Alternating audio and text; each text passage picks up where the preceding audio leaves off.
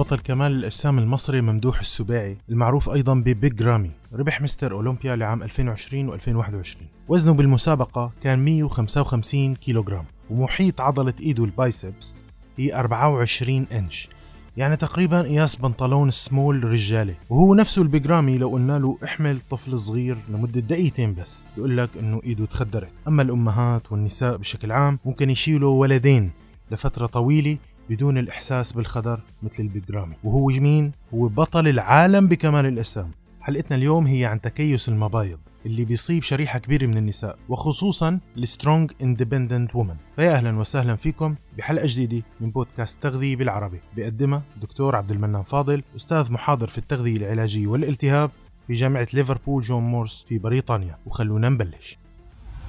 هذا البودكاست بالتعاون مع بودلاينز يا هلا. بعض معلومات هالحلقة أخذتها من التدريب اللي عم حضره حاليا عن التغذية وتكيس المبايض اللي رح يكون هو تدريب أونلاين تكيس المبايض هو متلازمة والمتلازمة طال عمرك هي مجموعة أعراض ممكن تكون متسقة. يعني بتيجي كلها سوا ممكن ما تكون متسقة يعني بيجي واحد منا بس. صراحة اللي خلاني أعمل هالحلقة والتدريب اللي حيصير بشهر تسعة إن شاء الله هو تعقيد هالمتلازمة من جهة وبنفس الوقت ادعاء الكثيرين إنه بيقدر يعالجها. لا وهو بيكون خبير فيها مع إنه هي ما إلها علاج ما إلها كيور ابدا. متلازمة تكيس المبايض هي حالة بتعمل خلل بعمل المبيض عند النساء. وفينا نقول إنه في عنا ثلاث صفات أساسية بتكون موجودة عادة. وخلينا نقول أول وحدة هي عدم انتظام الدورة الشهرية. يعني بالعربي المبيض اللي المفروض إنه يطالع كل شهر بويضة ما بيقدر يعمل هيك.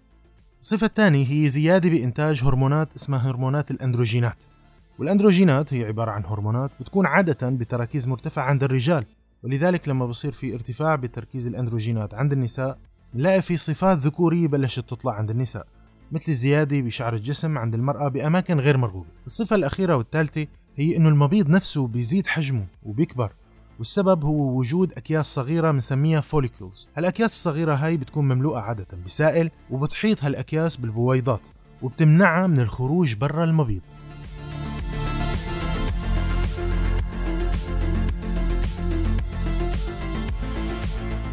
ميزة المصابين بتكيس المبايض إنه بيكون بنكرياسهم بيفرز إنسولين بكميات جيدة ولكن الخلايا اللي حيروح لعند الإنسولين ليساعد بدخول السكر لجوا الخلية يكون مخربط. وهذا اللي بنسميه مقاومة الإنسولين. مقاومة الإنسولين يعني إنه في إنسولين عنا ولكن الخلايا ما عم تقدر تتعرف عليه إنه هذا إنسولين.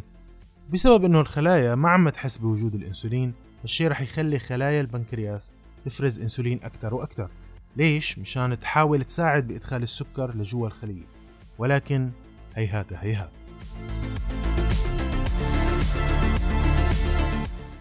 كثرة إنتاج وإفراز الأنسولين ووجوده بالدم رح يؤدي لزيادة بهرمون التستوستيرون اللي هو معروف إنه هو هرمون الرجولة أو الذكورة. ولكن هو أيضا بيتصنع عند النساء بس بيكون بتراكيز يعني منخفضة. بس بسبب وجود الأنسولين بتركيز عالي عند النساء بيرتفع مستوى التستوستيرون بالجسم. هالشي كتير له تأثير على صحة المرأة النفسية اللي بالنهاية بينعكس على جمالها وخصوصا إنه المصابين بمتلازمة تكيس المبايض بيكون عند أغلبيتهم حبوب الشباب منتشرة بشكل كبير. بكتير من حالات تكيس المبايض كمان بيكون في عنا بداني وكتغذية في طرق حديثة وإرشادات للتحكم بمتلازمة تكيس المبايض. بس كإرشادات عامة ينصح النساء البدينات بأنه يخففوا من وزنهم بمقدار تقريبا 10% من الوزن الحالي اللي هن عليه. التخفيف بالوزن هاد بساعد بتخفيف الأعراض اللي حكينا عنها سابقا. طيب خلينا نرتب الأوراق شوي. متلازمة تكيس المبايض بتصيب النساء بمختلف مراحل العمر وفي إلها مثل ما قلنا دور نفسي كبير لأنه اختلال الهرمونات اللي عم يصير عم يأثر سلبا على صحة المرأة وخصوصا صحتها النفسية. إحصائيات بتقول إنه بين كل عشر نساء بالشارع قدامك في عندك وحدة أو امرأة واحدة مصابة بمتلازمة تكيس المبايض فالنسبة كبيرة. ولكن الغريب لما عملوا دراسات مسحية ليعرفوا انتشار المتلازمة بين النساء العاملات لقوا إنه النسبة ارتفعت من 10% لتوصل ل 13% يعني بين كل 100 امرأة موظفة يكون في عنا حوالي 13 امرأة عندهم متلازمة تكيس المبايض. وهالنسبة هي ممكن تزيد عند النساء اللي بيشتغلوا بمكان ما بيحترم أساسا خصوصية المرأة وما بيفهم شو يعني تكيس مبايض. المرأة هي الأم والأخت والزوجة. كانت الدنيا أيام زمان تقول إنه ما في داعي يشتغلوا ولكن هذا كان زمان لأنه العمل هلأ صار جزء أساسي من حياة النساء.